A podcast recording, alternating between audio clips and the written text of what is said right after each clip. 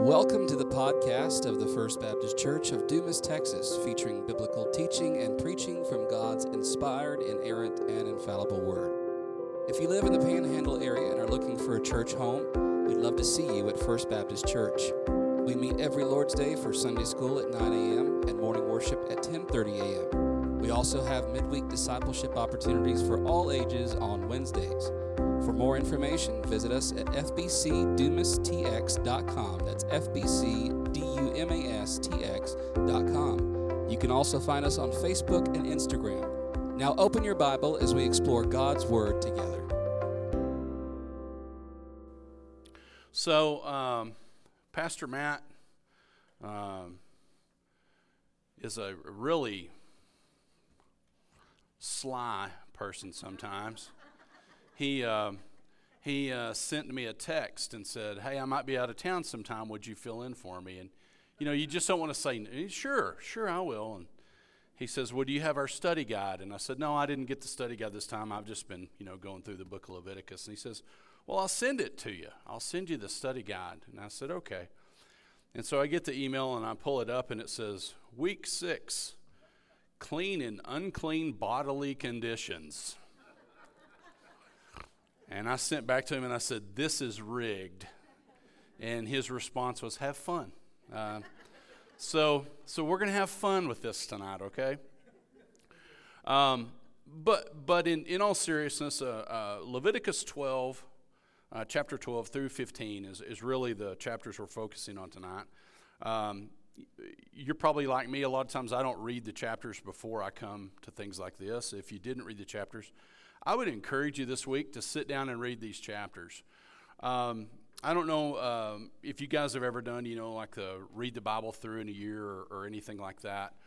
But um, one of the things I try to do in the mornings is, is I just have a little app that's read the Bible in a year, and and so I will do that in the morning, and then when I finish it, I just start it over. You know, I figure you can't you can't ever get that enough for sure. And if you're like me, when when things like that come up on Leviticus, or Numbers, man, it is really easy just to read through there and you know, and you're like, oh, and the priest checks on it in seven days, and if it's not clean, then he goes back and he checks on it seven days again, you know, that kind of thing. It's really easy to read through, uh, especially chapters like this in Leviticus, and you can kind of get bogged down in the gory details, if you will, and miss a lot of the point on them. Um, so I would sure encourage you. Um, I don't uh, have enough faith in myself that I will hit all of the points tonight that uh, we could unravel in these books. Uh, so I would sure encourage you this week to go back through. If you have a study Bible, uh, go back through with the study Bible or a commentary because, man, this thing is full, full of information. Um, Pastor Matt and I sat down to kind of go through some of the points that uh, were in the study guide. And uh, he kept going, Oh, yeah, that's good. Oh, yeah, that's good. That's good. And I said, You're going to find enough good points in this that you're not going to want me to do it, and you're going to want to do it yourself when you get back, aren't you? And he said, No, go ahead and do it. So, but here we are. Um, so, as we talk about clean and unclean bodily conditions, uh, if you have your Bibles with you, just kind of, we'll scan it real quick. Uh, chapter 12 in, in my Bible, uh, the heading above chapter 12 is Laws of Motherhood. Laws of Motherhood. And notice that uh, chapter 12, as you start reading chapter 12, then the Lord spoke to Moses, saying, Speak to the sons of Israel. That's kind of funny, isn't it? Sons of Israel, but it's talking about motherhood. But at any rate, speak to the sons of Israel, saying, When a woman gives birth and bears a male child, then she shall be unclean for seven days. So, I mean, just in that one sentence in chapter 12, you can kind of get the tenor on what it's going to talk about. It's going to talk about uh, birth of a male child. It's going to talk about birth of a female child. The differences kind of in there, and notice that. I mean, that is a that is just a natural occurrence. Uh, that um, you know, think about. Uh, you know, uh, we'll pick on Jessica a little bit and, and little Isaac. You know. Um, of, of the birth of little Isaac and how awesome a thing it was and how excited people uh, get about it and um, one of my favorite things that I uh, about Jessica that she doesn't know this, so I'm probably gonna embarrass her, is that she posts pictures of her kids all the time and how cute they are. And there was the cutest picture of Lily hugging on Isaac the other day, and it was just adorable. And then you look at these little kids and you look at all that, and then you read chapter 12 and you read about how unclean it is. Um, and, and so, you know, um, sometimes when we think of things like that, uh, you know, we don't think of things in those in that regard as the Hebrew people would have thought of that. Um, and so when you go through chapter 12 and you're reading this about, you know, being unclean, I bet the word unclean is in chapter 12 about 20 times. And it talks about different things being unclean in there. And um, so let's just uh, skip over to chapter 13 test for leprosy. So we talk about leprosy. Chapter 14, law of cleansing a leper. And uh, chapter 15, then, cleansing unhealthiness. I'm sure you guys have uh, similar titles or things like that in your Bibles. So we're talking about things that are unclean here, right? Tonight, obviously, we're talking about that. But there's, there's something about being unclean. Um, unclean can just be unclean, or unclean can be unclean and sinful in, in these chapters that we're going to review. So if you look at your sheet, uh, the first heading on the left side there talks about sin and uncleanness, and there's talking about two different categories here. So when we read through chapters 12 through 15, you're going you're going to come with two different categories of laws that God talks about with his people there. Uh, one of those are laws of holiness. And That you see there, laws of holiness. Laws of holiness, if you look at your little blank there, they are always going to identify what? Sin. They're going to identify sin. An example of that would be uh, sexual immorality. Laws on sexual immorality would be laws on holiness. Laws on holiness always involve a sinful activity. And uh, I have my phone up here. I hope that it's going to work in this regard uh, because I'm going to quickly turn to some verses tonight, or I might have, and you guys feel feel free to follow along with me. But uh, Leviticus chapter 18, um, the heading on that is unlawful sexual relations. And, like, for example, listen to this. This is a really good example of a law on holiness. And the Lord spoke to Moses, saying, Speak to the people of Israel and say to them, I am the Lord your God.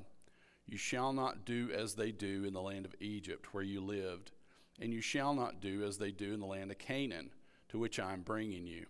You shall not walk in their statutes. You shall follow my rules and keep my statutes and walk in them. I am the Lord your God. You shall therefore keep my statutes and my rules. If a person does them, he shall live by them. I am the Lord.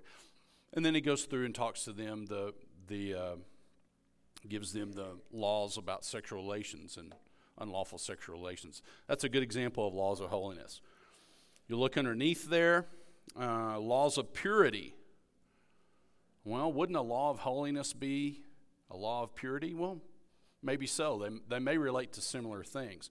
Laws of purity, if you look there on your sheet, identify life's brokenness. Brokenness. Um, now, laws of purity do not always involve a sinful activity. Uh, a good example of this is this chapter 12 that we look at here, because chapter 12 talks about when a woman gives birth and bears a male child. Now, that doesn't necessarily involve sinful activity. It says she shall be unclean for seven days. Uh, as in the days of her menstruation, she shall be unclean. Uh, menstruation, just so you'll know, um, chapter 15, verses 19 through 24, then refer to uh, what a, the rules that a woman is supposed to follow during that time. Um, so, like we said, that this birth of this child doesn't involve necessarily any sinful activity. You know, birth is a common thing. Um, God, our God is a God of creation. We'll, we'll see that within what we're talking about tonight. And as a God of creation, I mean, there are going to be births. That's the way He has designed things. So it doesn't always involve sinful activity, but uh, a good example of this law of purity is this blood loss. Uh, it's not sinful, but blood loss and pain as according to our lesson, remind us of sin's curse on an otherwise good aspect of human life. And in inside these laws of purity, things are going to be termed as unclean. You're going to see that word through here quite a bit. So, this law of purity, um, our lesson talked about that it reminds us of this uh, sin's curse. Remember, the sin's curse is uh, Genesis 3 uh, 16. If I can get there real quick. Uh, Genesis 3:16, God, God's saying here, to the woman he said, I will greatly multiply your pain in childbirth. In pain you will bring forth children. Um, so, you know, um, the curse of man re, uh, regarding women there, um, pain in childbirth, pain is associated with blood and, and so forth. So, um, this law of purity in uh, motherhood uh, that's supposed to remind us of that and be a reminder of, of why we are in that condition to begin with. Um, one of the commentaries um, in, in, our lesson also talk about this, and the, if you look down there on your third line there, purity laws show that this brokenness has no enduring place among God's people the, a good example of that again is going back to this chapter 12 and this uh, loss of blood during childbirth. Uh, that's not an enduring condition, and it's something, it's a temporary condition, but it's still an unclean condition. And that is something that has to be tended to in that regard. So I think the lesson put it in this way, though, uh, a little bit more to that blank. Purity laws and their ritual requirements remind God's people that life's brokenness has no enduring place among God's people. That's kind of a little bit better way to say that there. God's people desire to dwell in God's presence, but we cannot dwell in God's presence in any form of uncleanness. Lesson also pointed out that the, there's an atonement aspect to these laws, isn't there? I mean, if, if something that you're doing is declared unclean and then God tells you how you can become clean and what you have to do to to uh, repair that condition, then obviously that makes us think, think of um, signs of atonement and aspects of atonement. Um, and so the lesson said, atonement as, there's an atonement aspect of these laws. It promises or reminds God's people not only of the forgiveness of their sin, but also the reversal of its curse and the effects of the curse as well. So, you know, if you're a mother back in the Hebrew days, and you have a child and you're following these laws as a good Hebrew would, right? Then you are reminded of your unclean condition and an unclean world that we live in to begin with. And then if you follow the laws and, and follow the system to become clean, then that's supposed to remind us of how God makes atonement for that or makes atonement possible for that because then we can become clean again and come and possibly come back into his presence. Uh, one of the other com- uh, commentators that I studied is getting ready for this lesson put it this way because God atones for sin and dwells among his people, we anticipate the, we anticipate the end of sin's curse in our daily lives and a resurrection from sickness and death. And when we're talking about laws of holiness and law of purity, um, if you wanted to say, well, you know, what, what is the deal with all this anyway? I mean, why does God have to put these laws of purity for sure? Now, laws of holiness we can understand, can't we? Uh, because God wants us to be holy. And, and laws of holiness, like we talked about, they always talk about a sinful activity. Um, God cannot uh, commune with us in our condition of sin. But some of the purity laws, you think, well, what is up with that? Uh, because, like this motherhood issue, I mean, that's just a temporary situation.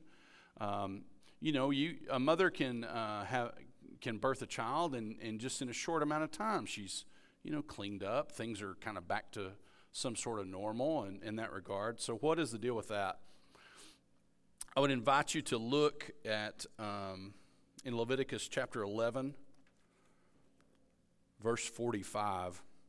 Um, if I were you, I'd pencil that in your in your uh, or underline it in your Bible. Just make a note of it because this is key to what we're talking about when we talk about any kind of uh, law of holiness or purity or purity. So 1145 says, "For I am the Lord who brought you up from the land of Egypt to be your God. Thus you shall be holy, for I am holy." So there you have it, right? That's God's standard is holiness for his people, even if it is a temporary condition like birthing a child, uh, even if it is a temporary condition like uh, some sort of uh, temporary discharge of bodily fluid or uh, temporary bleeding uh, as like a woman in her time of menstruation. So, as we talk about all of these things, all of these chapters, it's good to, re- to reflect back to 1145 to know that that's the thing. God's telling his people, look, I'm holy. And there's no question that God's holy. That's not even an issue in this, is it? But God being a holy God and having his people and wanting to uh, have a relationship with his people and his people wanting to dwell with God, they have to be holy too. That is God's standard that he puts for his people. Uh, you shall be holy, for I am holy. Um, a little bit of that reminds me in our Sunday school lesson, we're uh, going through the book of John. And uh, last week we talked about Nicodemus uh, coming to Jesus in, in, the middle of the night.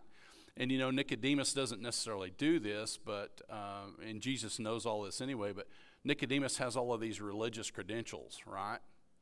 And in fact, he probably has as many re- religious credentials as anyone that Jesus would run into at that time. He's a Pharisee, he's in the Sanhedrin, he's a teacher. Um, and so when Jesus is addressing the uh, issue of uh, religious credentials to Nicodemus, he reminds him that, okay, well, if you want to approach God with your religious credentials, then uh, here's God's standard for that. It's perfect.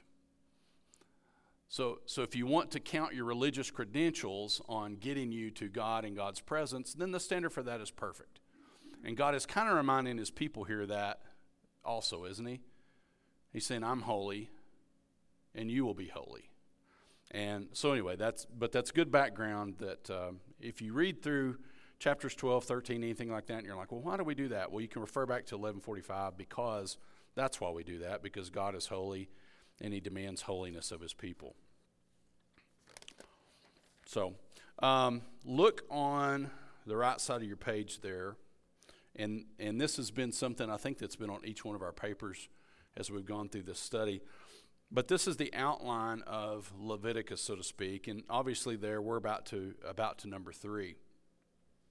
Uh, one thing just to point out in this lesson that, that I thought was very interesting. So, do y'all remember what this outline do you remember what Pastor Matt told us that that's called? Chiasm, right? Okay, well, there's something interesting too. Um, if you will look within uh, the lesson, does anybody have their book with them? And I have to apologize because when Pastor Matt sent me these, I didn't get page numbers on mine. But within what we're talking about today, there's a chiasm within a chiasm. How about that? That's interesting. So, if you will turn to, um, I'm going to hold up the page and see if y'all can see that.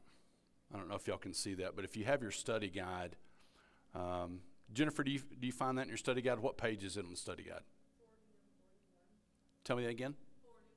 40. 40? Okay, page 40 on your study guide talks about this chiasm within a chiasm. Well, now, why is that interesting? Why do we point things out like that?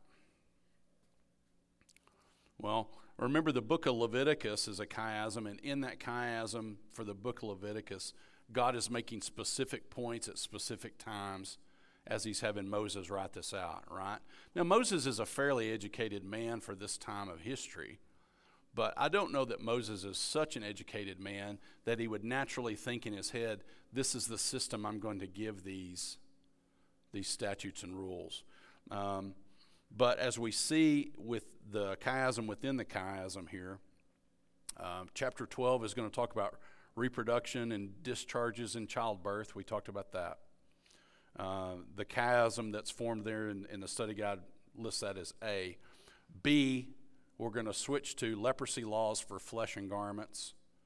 And C then is going to go restoration after healing. That's chapter 14. Then it goes back to a B, leprosy laws for houses. And then back to A, reproduction discharges um, with conception. Um, and then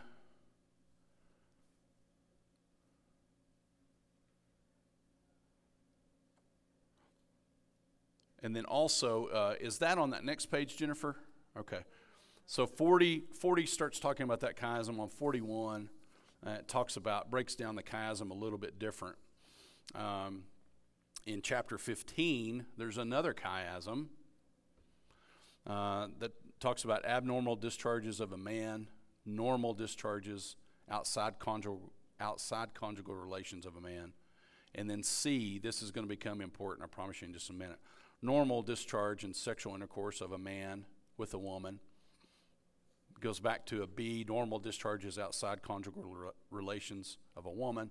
And then A, abnormal discharges of a man. So, abnormal discharges of a man, then it goes into normal discharges, man, uh, normal discharges of a couple, normal discharges of a woman, and then abnormal discharges of it.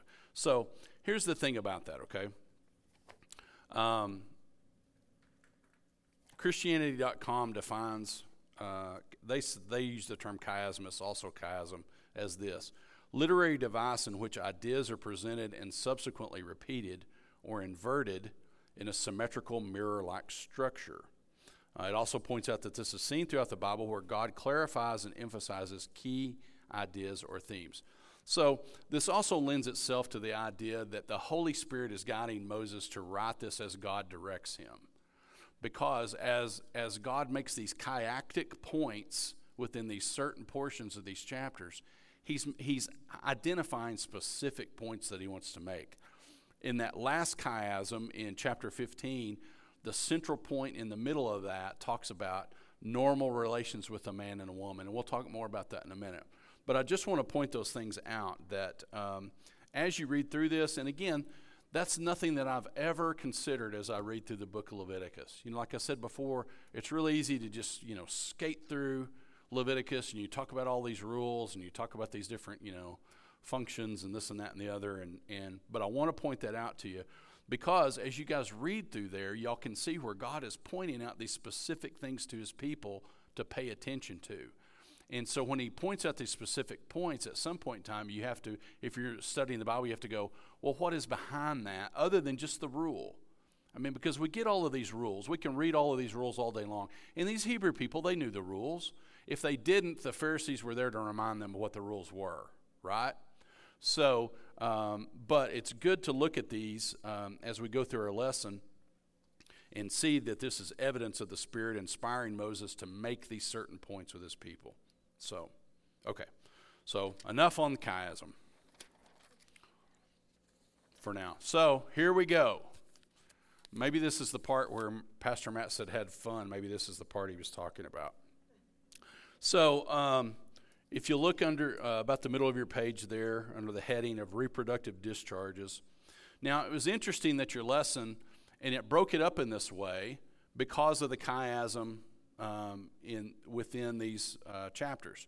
So reproductive discharges, if you look at uh, chapter 12, 1 through 8, like we talked about, those are laws of motherhood. And then if you go over to uh, chapter 15, uh, verses 1 through 33, you can see where um, those just talk about cleansing unhealthiness, okay? And that's where we get into, you know, what we talked about a while ago, the different discharges, discharge, abnormal discharge of a man, and so on and so forth, going through that chiasm. If you don't have that book and you wanted to, um, um, it, it, would sure be a, a, neat thing to get a copy at least of those chiasms so you can see how those relate to these chapters.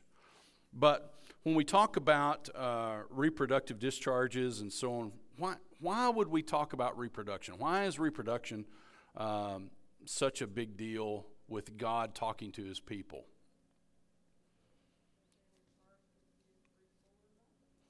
They are. That's one of the, that's one of the things. And, and that's a question. I mean, there's lots of answers to that, isn't there?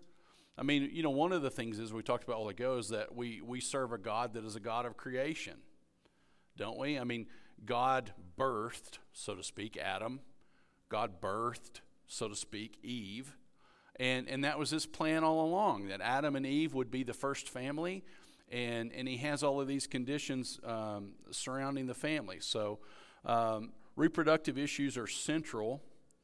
Uh, if you look on your page, reproductive issues are central because reproduction is central. Reproduction is central to everything that God has ever done for us, isn't it? Reproduction. If you think about our Savior um, that God gifted us with, how did He come to us? He was birthed as a child, right? Jesus took on flesh and, and became man in that regard. Did God have to birth a child in that regard? Probably not. But he did. That was, that was his plan. That was the way he chose to deliver us a Savior. Uh, when we think of reproduction, now we don't think this way necessarily, but the Hebrew people would definitely think this way, or they were supposed to think this way. Because if you look at your little bullet point underneath that, uh, reproductive issues are reminders of the fall and the curse. They're reminders to us of the fall and the curse. Why would that be? And how do y'all think that is? What's that? Pain of childbirth. Yeah, like we, talked about all ago. Obviously, that's that would be an obvious sign for the women, wouldn't it? Right. Right. And in chapter 12, part of the thing there that, that uh, you're reminded of is this not that the child in the birth is unclean, but that the other portions of the birth are unclean in that regard. Um, so, uh, any uncleanness uh, in that regards, and also like um, when when a woman would give a birth as a Hebrew, she's reminded that this baby is coming into a fallen world. This baby is still part of the fallen world. Um, and if you look through, um, so when we looked at that verse 2, uh, when a woman gives birth and bears a male child, then she shall be unclean for seven days. Well, I hate to tell you all this, but if you look down to verse 5, if she bears a female child, then she shall be unclean for two weeks. Well, what is up with that? Huh? Patriarchy, you can't get past it, can you, ladies?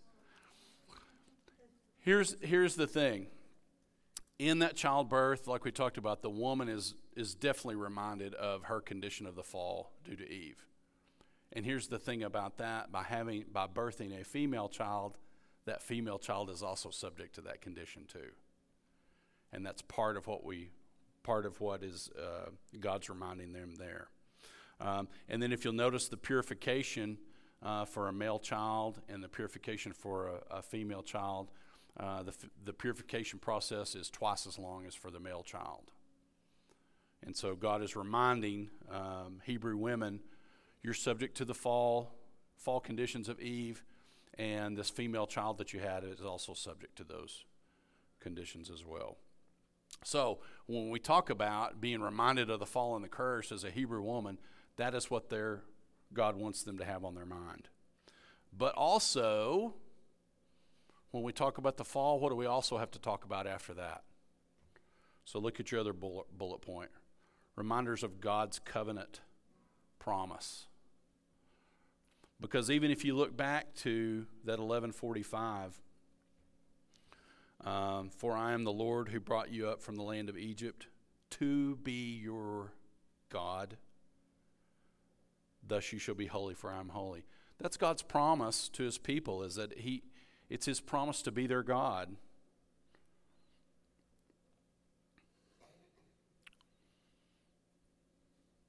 So, underneath uh, that, we'll call this question one. Um, there's a question that our lesson proposed. Why does the bleeding associated, I think that's supposed to be associated, with birth require atonement? Well, and there may be many answers to this too. Uh, one of the commentators that I studied in, in doing this, though, put it this way um, The atonement is required to impress upon the mind of the parent the reality of original sin, and the child has inherited a sinful nature in this uh, fallen world. And let's look real quick at, in that regard, if I can get it to change. Let's look at Luke uh, chapter 2, verses 22 through 24.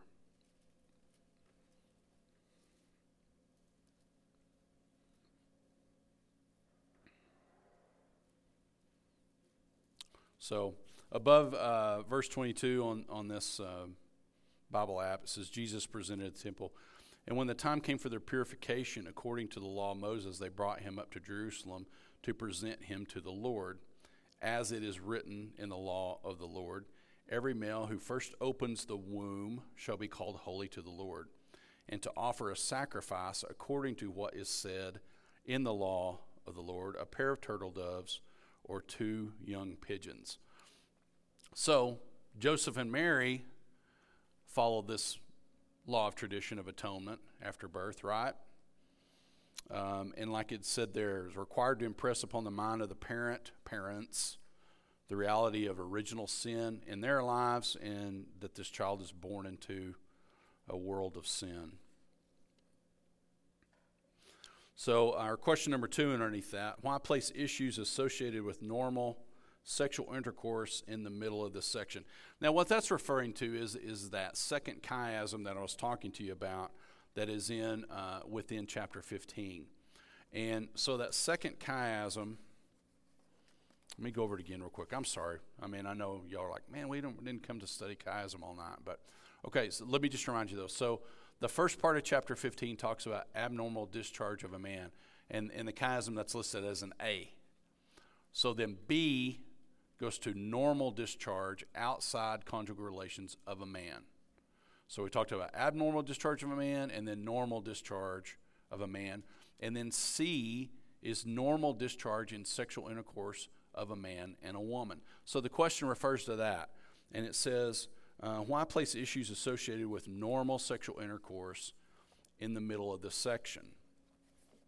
So, if we assume that this chiasm is to make a point, and that issue is placed in the middle of that chapter, what point do you think God's trying to make there about uh, these normal sexual intercourses, and, and why does that?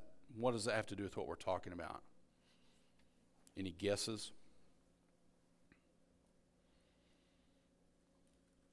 Well, we know going back to 1145, he requires absolute holiness in all things that he's created, right? What is the ultimate relationship that he has made between men and women? It's the marriage relationship, right? Like he had made with Adam and Eve. That's the ultimate relationship that God has made for men and women right? And sometimes we call we refer to people in that relationship as what? Bride and groom in that relationship. So that impor- that points to the importance of relationship of Jesus Christ in our lives. Jesus Christ being bridegroom, right? Church being his bride. It's pointing to that relationship. In that regard, um, you guys look with me at Matthew chapter 9.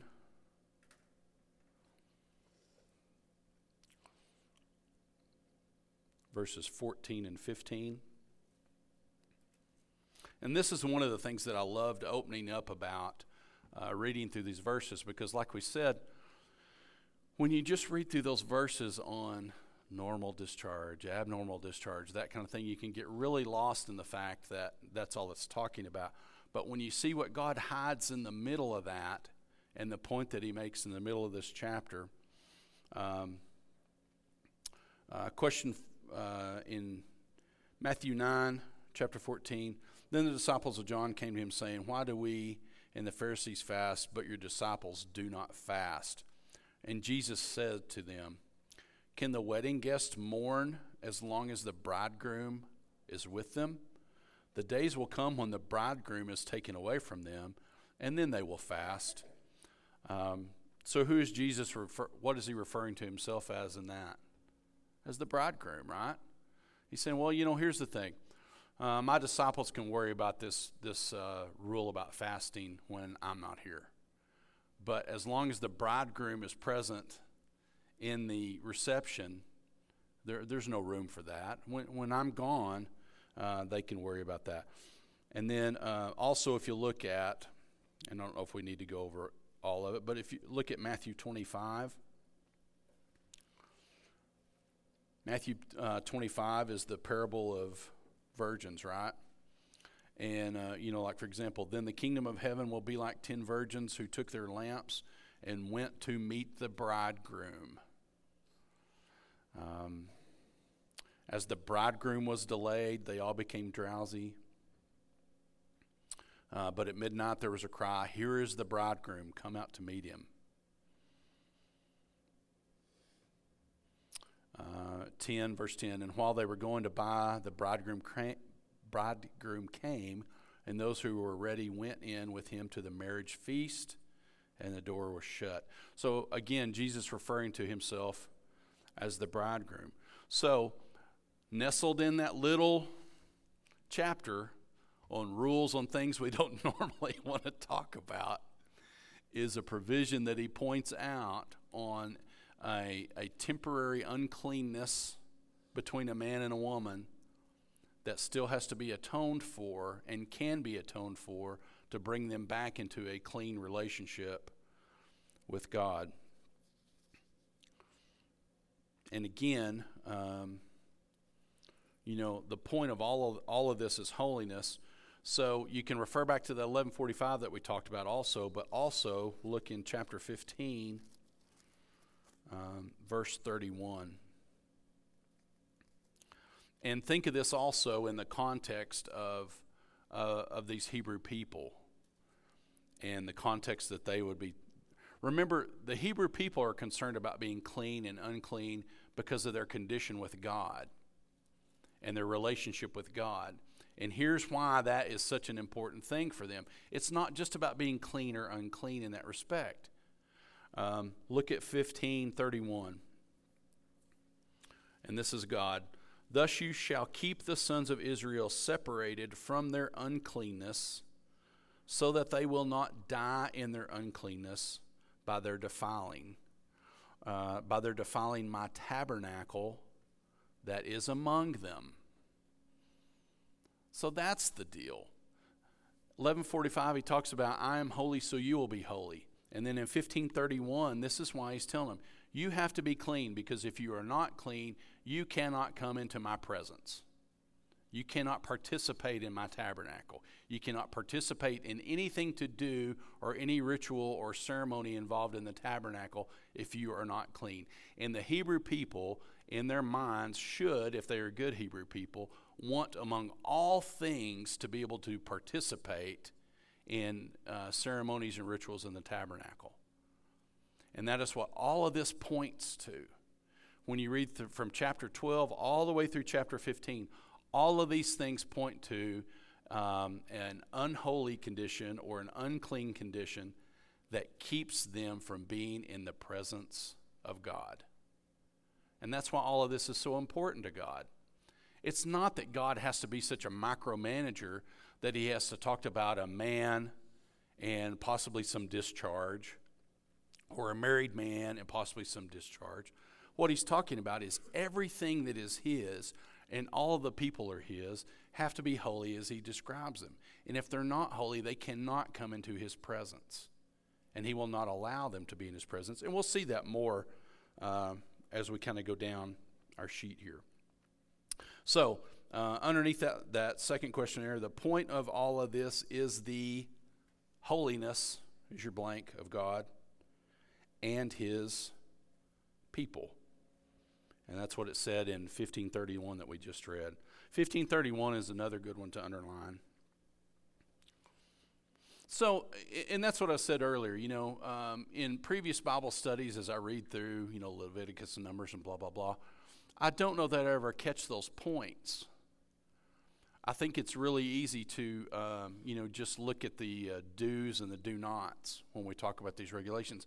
And isn't that a problem in the modern church too? Because if we, uh, Harlan and I were talking about the other day that, uh, you know, any Sunday that you're on the way to church, and do Dumas look around, you will see untold numbers of people not coming to church on Sunday. And, and Harlan and I were kind of visiting the other day. Well, why is that? Well, you know, they don't want to come and they don't want to be reminded of their sin and this and that and the other. Um, and a lot of that has to do with, with what we're talking about here. People don't want to be reminded of those things. But, um, but God is going to require that of us. And uh, let's, in that regard, let's, let's talk about the leprosy laws there. So, leprosy laws are, are in, in two different portions. Chapter 13 uh, spends a long, a long, long time talking about these tests for leprosy. And if you think God isn't serious about skin conditions, well, let me just tell you, there's seven of them mentioned in chapter 13. so if God wasn't serious about that, I think he might just, you know, throw one out there. But there's seven different um, conditions mentioned in chapter 13. I'm I am not going to go over all those with you. So you know, you the collective sigh can come out from the crowd at that point. Um, but uh, for example, let's just look at, at the at the very beginning of chapter 13 because it'll give you a good flavor of what's what goes on through the rest of chapter 13. So 13. Then the Lord spoke to Moses and to Aaron, saying, When a man has on the skin of his body a swelling or a scab or a bright spot, it is fun already, isn't it? Like Pastor Matt promised us? How fun is that? So, and it becomes an infection of leprosy on the skin of his body. Then he shall be brought to Aaron the priest or to one of uh, his sons of the priest. So, you come up with skin ailment, you come up with a spot, what do you do? You got to go to the priest. Can y'all imagine that? I mean, seriously. I, I mean, really. Um, I can remember when I was about, oh, 13, 14, and had a face full of acne. And I thought, man, I can't wait to get about 40 when you don't have acne. That's what I knew as a as a teen, right? Um, I mean, can you imagine on your daily life? I mean, just you know, just look at your hands and, and things like that. I mean, I just can't imagine that. Anytime some spot comes up, now we've got to go to the priest, okay? Um, the priest, in verse 3, the priest shall look at the mark on the skin of the body, and if the hair in the infection is turned white and the infection appears to be deeper than the skin of his body, it is an infection of leprosy. When the priest has looked at him, he shall pronounce him unclean. There's that word, right? There's that clean. Um, and so here's the thing the, the pattern that you're going to see there is, is that if the priest looks at it, and if it isn't getting better, then what do you do? Well, you got to wait another seven days. And then you got to have the priest look at it again. And if it isn't getting better, then, you know, and, and as it goes, if this develops seriously into a disease, then it's going to be uh, declared um, leprosy. Now, you see leper, leprosy mentioned a few times in there. Uh, but look over at verse 45. Um, 1345. As for the leper who has the infection, his clothes shall be torn, and the hair of his head shall be uncovered, and he shall cover his mustache and cry, Unclean, unclean. He shall remain unclean all the days during which he has the infection. He is unclean. He shall live alone, his dwelling shall be outside the camp. So, do you think God's not serious about a skin condition? Now, this is not just for a pimple, this is for the full blown leprosy and this is for, as you read through chapter 13, what you'll see is some of these conditions, they just keep getting worse and they keep getting worse. And there's mentions of, like, you know, white flesh and raw flesh and this and that and the other. Um, so, you know, God's serious talking about these conditions. But we'll see why. And again, this is another point, and I hate to keep making the same points over, but this is another thing that is real easy to read through here and think that God's only talking about leprosy or a skin condition, when that's not really all that he's talking about.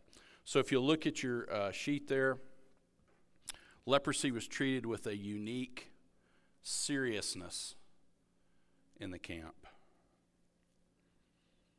Okay, so what is going on with leprosy? If you look at your second bullet point there, leprosy was death at work in a person's flesh. Now, we know what good Hebrew people are going to think about when they think about dead skin, this dead skin condition. What are, what are they naturally going to be concerned with? Look at your second bullet point there. Here is another reminder of the fall. Not just a physical dead condition, but a spiritual dead condition that we all live, live in. And that's one reason that this is treated so seriously. Now, um, refer back also to, uh, so we talked about that the a person that is really diagnosed with leprosy, where are they? Where are they sent? Out, right? You got to get out of here. Why do you have to get out of here? What? Probably. But remember back 45. As for the leper who has infection, his clothes shall be torn, hair of his head shall be uncovered. Uh, he has to shout, unclean, unclean. He shall remain unclean all the days during which the infection. Um, oh, I'm sorry. 15, I'm sorry. 1531, I'm sorry. Thus you shall keep the sons of Israel separated from their uncleanness, so that they will not die in their uncleanness by their defiling my tabernacle. That's why you're outside the camp, because that's where all of the unclean things are, is outside the camp. Because what is in the heart of the camp? The tabernacle. And they can't be anywhere around the tabernacle. They can't even they can't be anywhere where they would be by anyone that would be at the tabernacle. So so that is that's the uh, uh, serious thing there. Now, when you go through uh, 15 and so forth, um, 14 is the law of, of cleansing leper. So there's this whole thing, and we'll talk a little bit more about that in just a second. But there's this whole thing, the whole process that the person has to go through. But look at your question underneath there. So obviously, the question implies that there are laws for garments and houses of lepers as well. Why would that be? Where are those things a lot of times? In the camp, right? We got to take care of it. It's in the camp. And also, you know, you get back to the uh, thing that, um, you know, might be contagious for others. And then also, um, when you're talking about a person and you're talking about dealing with issues of sin, we can't just clear up one aspect of it, can we? We have to clean, we have to clear up all aspects of it.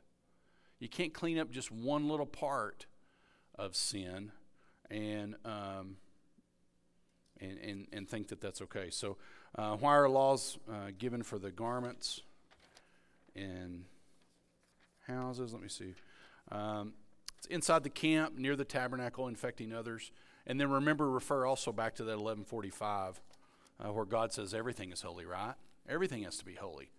Uh, not just the person, not just the person. So uh, that includes their clothes and their houses as well. So let's get into some really good stuff. Really good stuff. Let's uh, t- turn your page over. Oh, I'm gonna have to get going here. I'm I'm going real slow. Um, so look at your page on the second side there. The celebration of a cleansed leper takes place three stages. This is very interesting. If y'all, if y'all were going to just pick and choose a section of this to read, I would read this section uh, because it gets really interesting. Because look at number one on your sheet there, the first seven days. This is verses two through eight. Um, let me kind of skim through this a little bit, and then we're going to talk about. I thought that this was really, um, really interesting things here. Um, I like the way that uh, Pastor Matt and the lesson talked about this being a celebration. Why would this be a celebration? Why, why do they celebrate after all of this and, and somebody gets to come back and they can't? Yeah. Um, it reminds me of the story of the prodigal son, right? In that regard, remember how happy and joyous the father was when the when the sinful son returned, and and uh, and, and so you know th- there's a thought there in that. But okay, so the first seven days, verses two through eight. Okay, verse two. Um, so look at verse two. Uh, this shall be the law of the leper in the day of cleansing. Uh, now he shall be brought to the priest, and the priest shall go out to the outside of the camp. Priest is going to him outside the camp, right? Because he can't come into the camp. You have to go outside the camp. Um, so look at four, okay? Uh,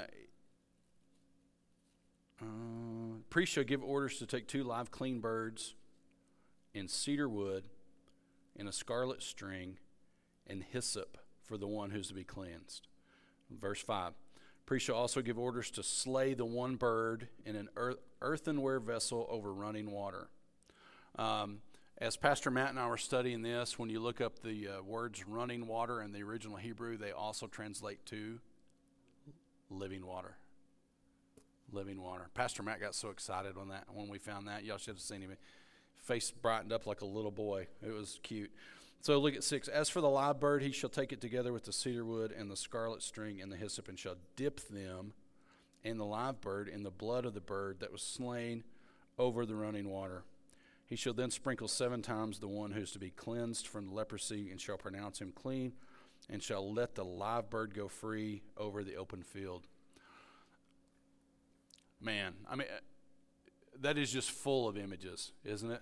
You know, sometimes it's easy to get down on the Hebrew people and say, How did they not see this in all this? Because this is just full of images of Jesus to me when I read that. Now, I've got the luxury of knowing, I've got the luxury of having the New Testament in hindsight. But man, when I read that, there are so many images there.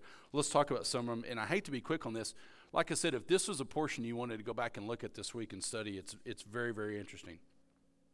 Okay. Um, so, verse 2 um, reminds us that this is a sense of this law. It's a prescription, uh, not for healing from leprosy. It's a ceremonial cleansing which is needed to be performed uh, after a person's clean, okay? And the priest shall go outside the camp in verse 3. Lepers not allowed to return to society immediately. The purpose of that is keep from spreading, but also like we talked about in Leviticus 15 31. So, um, let's talk about verse 4 because that's where it gets really interesting. So the priest shall give orders to take two live clean birds, cedar wood, scarlet string or yarn, and hyssop. So let's talk about those for just a second here. Clean birds. Now, Pastor Matt talked about the clean birds not too long ago, right? So theoretically, these could be any of those clean birds. Typically, they're going to be like pigeons and turtle doves, though, because that's what seem to be readily available uh, for people that need to do these. So one of the things that is interesting is one of the commentators that I talked that I read over said in Hebrew practice. So you've got these two birds. You go get two birds, and they will look at the two birds. And now get this: the one that is more perfect, or bigger, or better physically, will be the bird that they use as the sacrificial bird. And they just do that out of practice. And I find that very interesting that subconsciously these Hebrew people are choosing the perfect sacrifice as the substitutional sacrifice for this less perfect bird that's involved in the ceremony. Anyway, I get chills when I talk about that. But it's a more perfect sacrifice. So the cedar wood that is involved, well, um, builders in here. Uh, I was Bobby. There he is. Bobby, Bobby, what kind of things do we build with cedar wood? What's what's that? Cabinets. What'd you say? A trunk, cedar trunk. Um, closets. Uh, some people build like decks, fences, all that. What? What's the deal about cedar wood? What? Yes. It's not prone to rot. No, not that it won't, but it's not prone to rot. So the cedar is a symbol of restoring strength or soundness to the person. involved in this. Uh, cedar wood is apt not to putrefy, as one of the commentators said.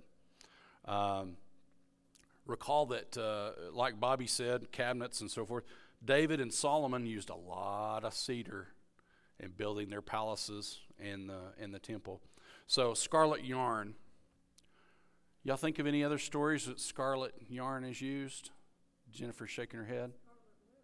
What's that? Well, scarlet letter, Rahab, Joshua and Rahab. That's uh, Joshua 2, uh, 17 through 21, and Joshua 6, uh, 16 through 17, Joshua 6, 22 through 25.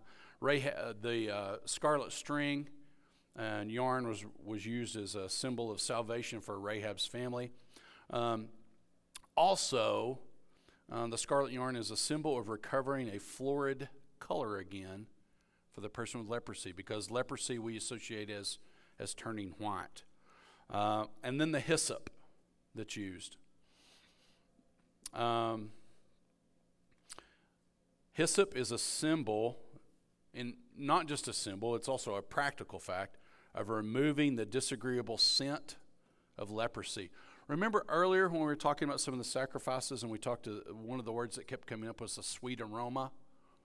So hyssop is going to um, uh, help remove this disagreeable scent that is associated with leprosy too.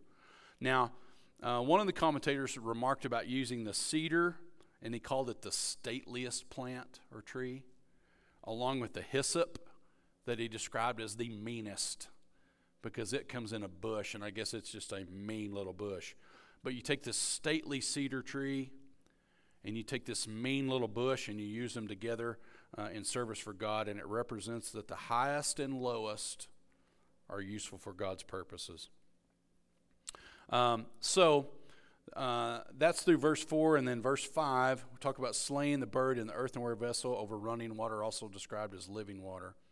Um, John uh, 4, 7 through 15, I won't remark on that, but that is where Jesus is talking to the Samaritan woman, and he's talking to her about water, and he starts talking to her about living water, and she says, Where can I get this living water? And remember how he described the living water?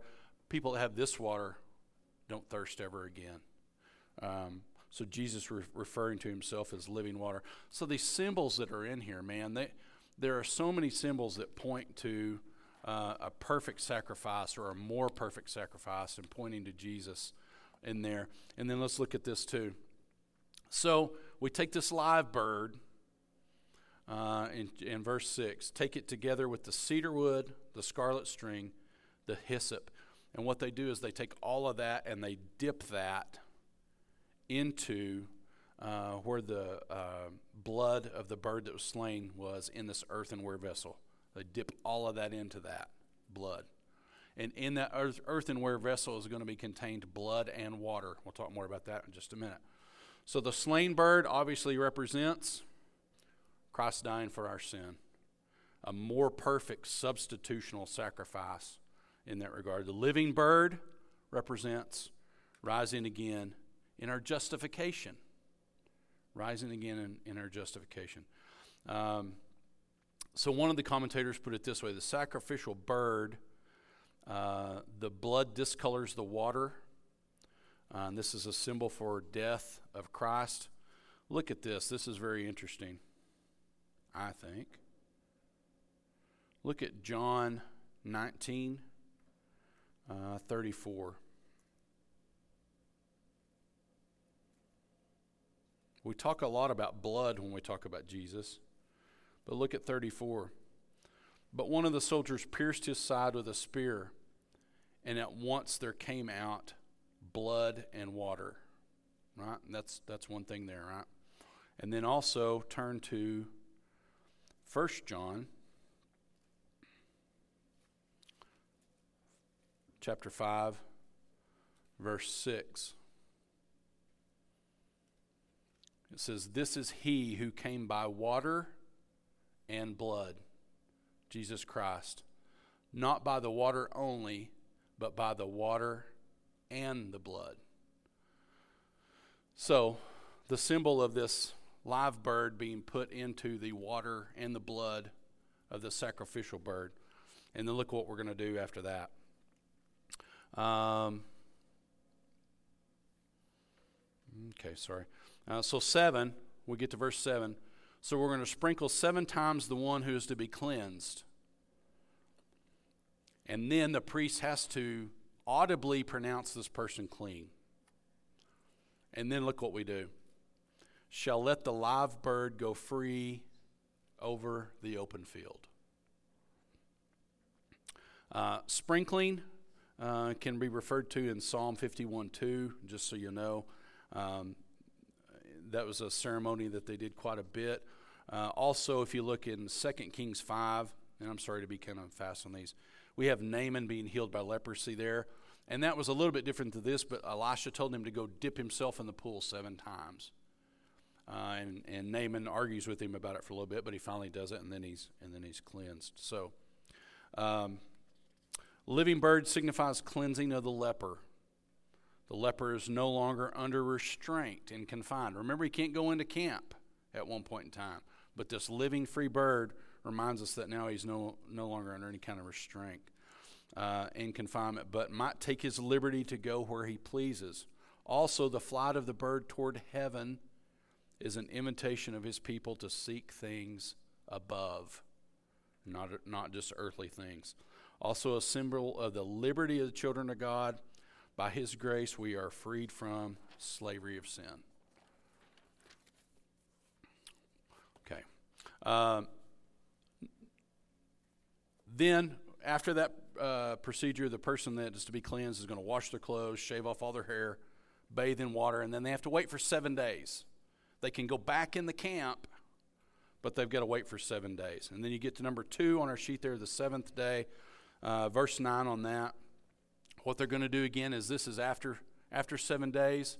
Yeah, I'm sorry, we're, we're running a little late here. I'm going to try to wrap it up.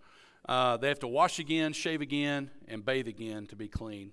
And then on the eighth day, this is where you get into uh, the sacrifices that are having to be made.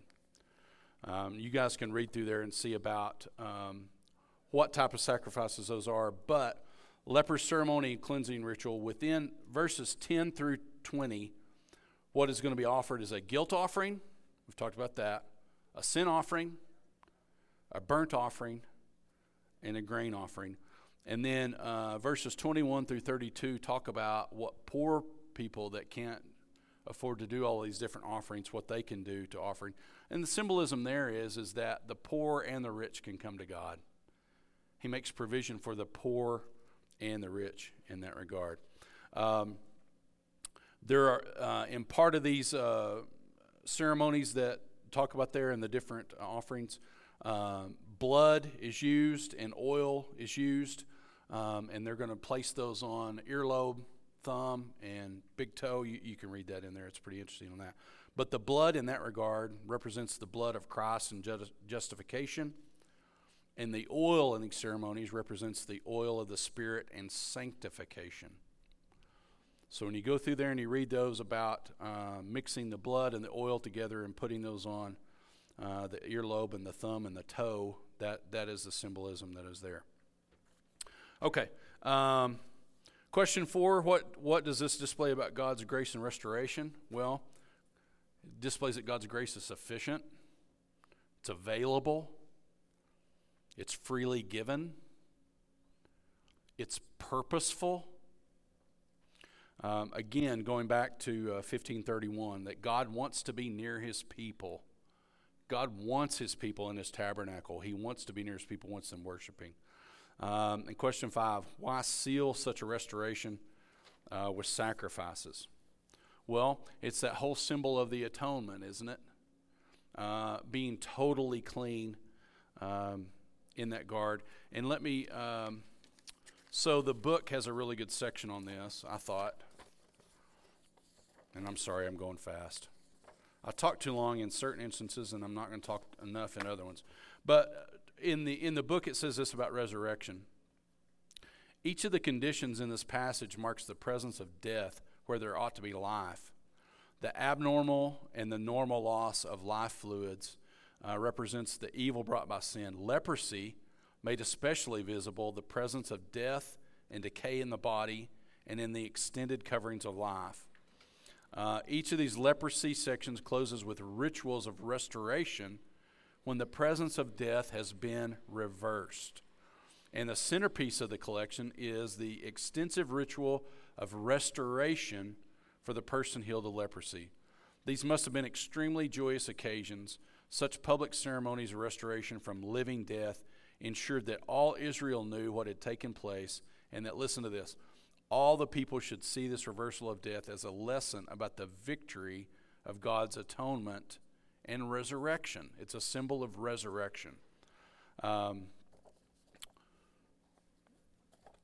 so, in question five, um, regarding that. So, let me go through real fast on the big picture. I was going to do this pretty fast anyway. So, each of the conditions in this section deals with, as we said, what? Death, decay, and rot. These signs are present even in reproduction, the creation of life. Laws of purification point to God's plan to reverse what? The curse and bring what? Life from death. Purity laws show us that sin is like a stain that must be removed. This is clear in personal sin and in the effects of sin on all creation. Jesus is incarnated as a man in order to bear all the sins and infirmities of man. Jesus touches and heals people with these infirmities, and there's examples of that after that. And we, we know that. I mean, time and time again, Jesus does that. One of the things I thought was interesting is that in John, as we were studying that, and as John remarks on different signs that Jesus does, at one point in time he says, He's doing so many signs we can't even mention them here. Uh, so we know that Jesus did that. Uh, Jesus bears the curse of what? Sin and death in himself, suffering the wrath of God on the cross. Jesus offers new life and cleansing to all who come to him. One day, Jesus will make all things new in a restored heaven and earth. Um, and I'll let y'all focus on those questions. I'll, I'll stop there. But uh, like I said, I would encourage you guys to go back and, and read that if you haven't read that. And also, a challenge to us when we come to those in our Bible study from time to time, not just to read it for what it is on, on its face, but also look to the deeper meanings that God is revealing to us in there. So, Pastor Matt, we did have a bunch of fun, and I want you to know that on this recording, and I hope you're having fun wherever you are. Um, I'll close this out tonight if you'll bow with me real quick. Father God, we just thank you for your holy word. Father, we thank you so much uh, for your system of restoration. Father, we, uh, Father, we just beg your forgiveness for being unclean people and being unholy people. Father, we love you so much and we thank you for your Son, Jesus Christ, and we thank you for his offer of holiness and cleanness and justification and sanctification, Lord. Uh, and it's in your Son's holy name that we praise you tonight, Father, and in his name that we pray. Amen. Thanks for listening. For more information about what it means to follow Jesus as Lord, you can email us at fbcdumas at hotmail.com. It's fbcdumas at hotmail.com. You can also reach us by phone at 806 935 5604. We'll see you next time.